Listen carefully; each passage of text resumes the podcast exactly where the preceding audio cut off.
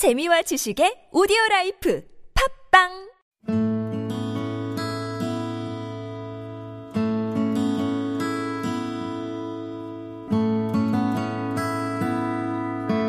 안녕하세요. 가슴에 담아온 작은 목소리 이지선입니다. 한 소녀가 앉아 있습니다. 14살에서 16살 남짓. 치마 저고를 입고 짧은 단발머리를 한 소녀는 입술을 앙 담은 채 두 손을 불끈 쥐고 있습니다.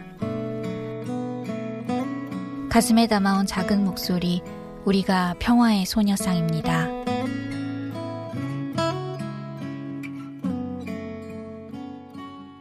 앞서 말씀드린 소녀는 평화의 소녀상의 주인공입니다. 일본군 위안부 피해자 할머님들의 명예와 인권 회복을 위해 만든 조형물이죠. 2011년 1월 달에 그냥 우연하게 그 앞을 지나는데 그날이 수요일이었고 어, 수요 집회를 하고 계셨는데 저게 수요 집회인지는 몰랐죠. 이렇게 보는데 사과하라 배상하라 막 이런 일본군 위안부 피해자분들이 모이셔가지고 어, 구호를 외치더라고요. 그래서 어, 우리가 20년 동안 모르고 살아왔구나. 저렇게 저분들은 매주 나와서 하시는데 너무 이제 죄송하고 미안하고 반성도 되고 해서 정신대문제 대책협의회를 이제 나중에 찾아갑니다. 그래서 어, 우리가 이제 미술하는 사람인데 좀 미안함을 좀 덜고 싶다. 평화의 소녀상은 일본군 위안부 피해자의 모습을 표현한 청동 조각입니다. 일제강점기 일본군의 성노예로 끌려갈 당시 어린 소녀이거나 젊은 여성이었던 위안부 피해자 할머님들의 모습을 형상화했죠. 할머님들이 피해 당했을 그 시절이 소녀였거나 젊은 여인이었잖아요. 그래서 그 모습을 통해서 알려내야 되겠다. 할머님들이 아니라 그 소녀가 그리고 그 젊은 여인이 피해를 받았다는 역사적인 진실을 알려야겠다는 게 일단 어, 출발이었고요.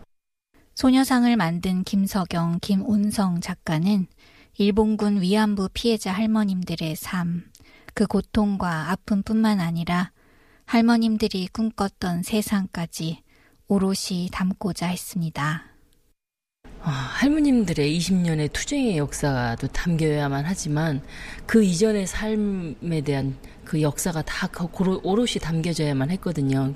또한 할머님들이 꿈꿨던 세상을 함께 이야기하고 싶어서 기도하듯이 작업을 했거든요. 소녀상 하나하나에는 각별한 의미와 상징이 담겨 있습니다. 소녀의 모습으로 한 13에서 15세 그 정도의 소녀의 모습으로 표현하고자 했고 그리고 나의 의지가 아닌 타인에 의해서 그리고 나라가 나라가 없이 나라를 빼앗긴 그 소녀가 어, 일제에 의해서 그렇게 끌려간 것을 강하게 상징적으로 표현하고 싶어서 거칠게 잘리워진 머리카락으로 표현했고요. 그리고 어깨에는 새가 있어요. 많은 분들이 아, 시다시피 자유의 상징이기도 하고 평화의 상징이기도 해요. 그 할머님들이 꿈꿨던 평화로운 세상을 그 새가 담기도 해요.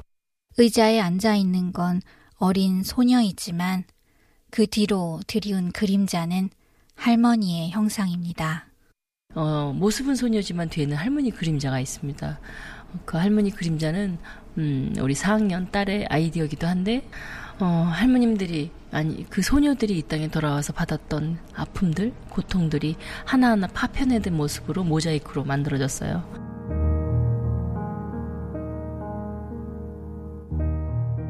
평화의 소녀상은 일본군 위안부 피해자 문제 해결을 위한 수요 집회가 천해를 맞은 2011년 12월 14일 서울 종로구 일본 대사관 앞에 처음 세워졌습니다.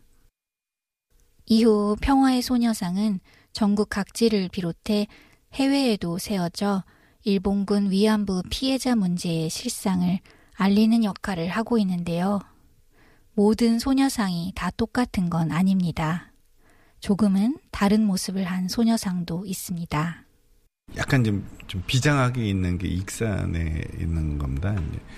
2015년 12월 28일 한일 위안부 합의라고 하는 게 정말 피해자 없이 어, 정권들이 야합을 해서 만든 정말 비열한 야합에 있었는데 그 전 국민이 굉장히 많이 분노를 했죠. 그래서 그 이후에 이제 익산의 평화의 소녀상이 세워지게 되는데 그걸 표현했어요. 그래서 15년 12월 28일 한일 위안부 합의 내지는 10억엔 내지는 그런 내용들을 발로 깨는 모습, 왼쪽 발로 이렇게 탁 밟아가지고 그런 합의는 필요 없다라고 하는 모습을 깨고 진실 규명을 하고 책임자 처벌을 하고 그에 따른 어 이야기들을 이제 진행을 하는 겁니다.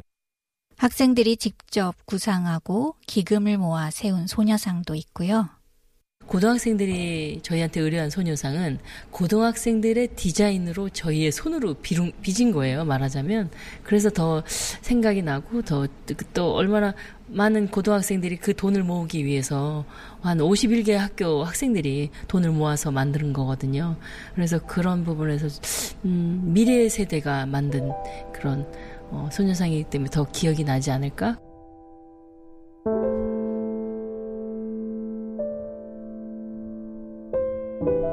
지난 14일 일본군 위안부 피해자 기림의 날, 대한민국 근현대사의 살아있는 현장이죠. 서울 서대문 형무소에 평화의 소녀상이 전시됐습니다. 어, 일단 여기는 기억의 장소잖아요. 그 시대에 많은 어, 여기서 이제 어려움을 겪으신 분들도 있고 고통받으신 분들도 있는데 함께 기억하고자 해서 여기 하신 것 같아요. 서대문 형무소를 찾은 시민들은 전시된 평화의 소녀상 옆에 앉아서 사진도 찍고 잊지 않겠다고 기억하겠다고 다짐을 했습니다. 사회적 이슈도 있고 해서 꼭 한번 딸을 한번 찍어주고 싶었어요, 여기서. 그 역사를 좀 생각하고 딸이 과거를 꼭 기억했으면 좋겠다 싶어서 찍어줬어요. 어, 그 당시에 제가 뭐 살아있지는 않았지만 뉴스나 이런 이렇게 방송을 보고 너무 가슴이 좀 아팠고요. 음, 그때는 너무 저희가 힘이 약했기 때문에 어쩔 수 없, 없었겠구나 하는 생각이 들었고 그냥 그냥 가슴이 너무 아프네요. 그 당시에는 아마 나이도 많이 어렸을 텐데 음, 글쎄 저라면 어땠을까 하는 마음으로 좀 따뜻하게 좀 위로해주고 싶다 네, 그런 마음이었어요. 같은 날 첫 번째 평화의 소녀상이 세워진 서울 종로 일본 대사관 앞에서는 1400번째 수요 집회가 열렸습니다. 이날 집회에는 일본군 위안부 피해자 가운데 한 분이신 길원옥 할머니도 참석하셨습니다. 이 좋은데 이렇게 많이 오셔서 감사합니다. 끝까지 싸워서 이기는 게 승리 아닌가. 1400회 수요 집회에는 최근 일본의 경제 보복 조치와 맞물려 역대 집회 중 가장 많은 이들이 함께 했는데요. 집회 참가자들 가운데는 대학 입시를 앞둔 고3 수험생들도 있었습니다. 사실 처음에 딱 소녀상을 딱 접했을 때는 어 이게 뭐지라는 생각을 했었어요. 이게 한 고등학교 2학년 때 관심을 가지게 되어서 좀 더 찾아보니까 김학순 할머니께서 처음 발언하셨기 때문에 할머니들을 위해서 우리가 좀 더 용감히 싸워야겠다는 생각을 하게 되었고 저희 위대한빛 고등학교에 소녀상을 세우고 싶다는 생각을 했습니다. 그래서 소녀상을 세우고 나서는 이제 저희 학교 학생들의 인식이 좀 더 바뀌기 시작했던 것 같아요. 그래서 일본군 위안부 문제를 해결할 수 있는 이런 방안이기도 하지만 학생들의 역사를 역사 인식을 좀 바로잡는데 좀 도움을 주는 그런 역할을 하는 것 같다고 생각합니다. 평화의 소녀상은 우리의 내일인 자라나는 청소년들의 역사 인식을 바로 세우는 역할도 하고 있습니다. 집회 참가자 가운데에는 초등학교 선생님도 계셨어요.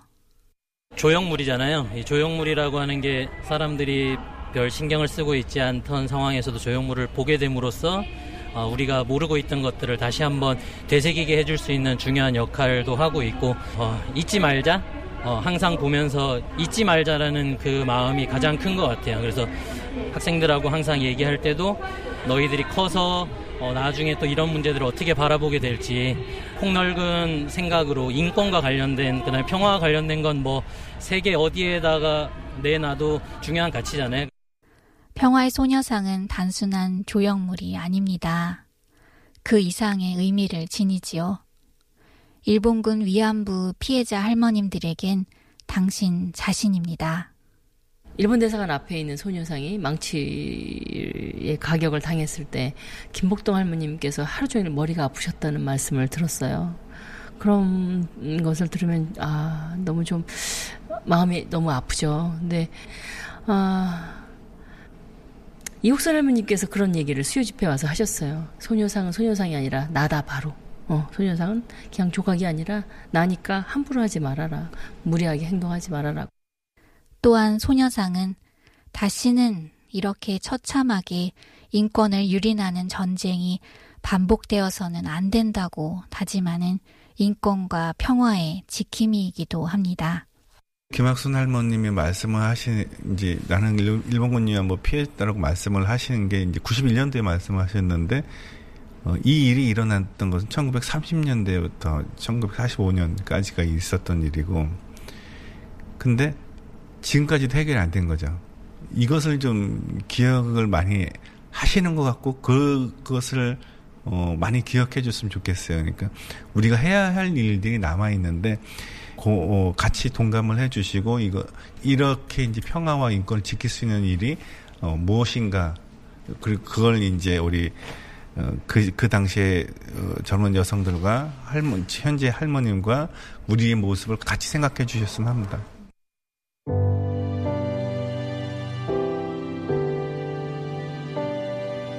일본 최대 국제예술제 아이치 트리엔날레에서 평화의 소녀상의 전시가 중단된 후 이에 대해 항의하며 전 세계적으로 소녀상이 되어보는 퍼포먼스가 이어졌는데요. 평화의 소녀상 옆에는 빈 의자가 놓여 있습니다. 그 자리는 누굴 위한 자리일까요? 빈 의자는 돌아가신 할머님께서 그 자리에 앉아서 우리를 지켜봐 주었으면 하는 마음이고요. 또 하나는 그 앞을 지나가는 많은 사람들이 한번 앉아 보면서 그런 할머님들의 역사를 한번 배우고 느껴보는 자리. 왜 20년이 넘도록 지금 30년이 다 돼가는데 어, 왜 그 자리에 아직까지 계시는지를 궁금해 해보고 공부도 하고 느껴보는 자리입니다. 그리고 또한 그러면 나는 무엇을 해야 될까? 어, 그런 다짐의 자리이기도 합니다.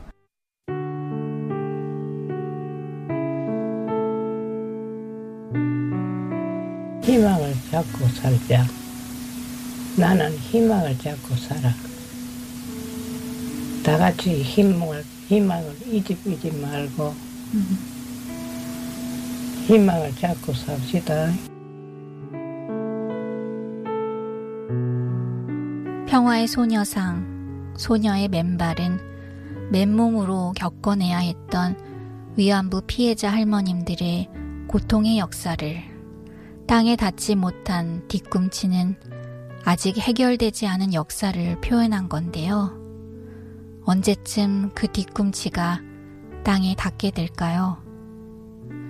일본의 진정한 사죄와 보상이 이루어질 때까지, 아직 못다 이룬 소녀의 염원을 이룰 때까지, 우리가 평화의 소녀상이 되어 김복동 할머니 말씀대로 다 같이 희망을 잡고 기억의 자리를 지켜야겠습니다.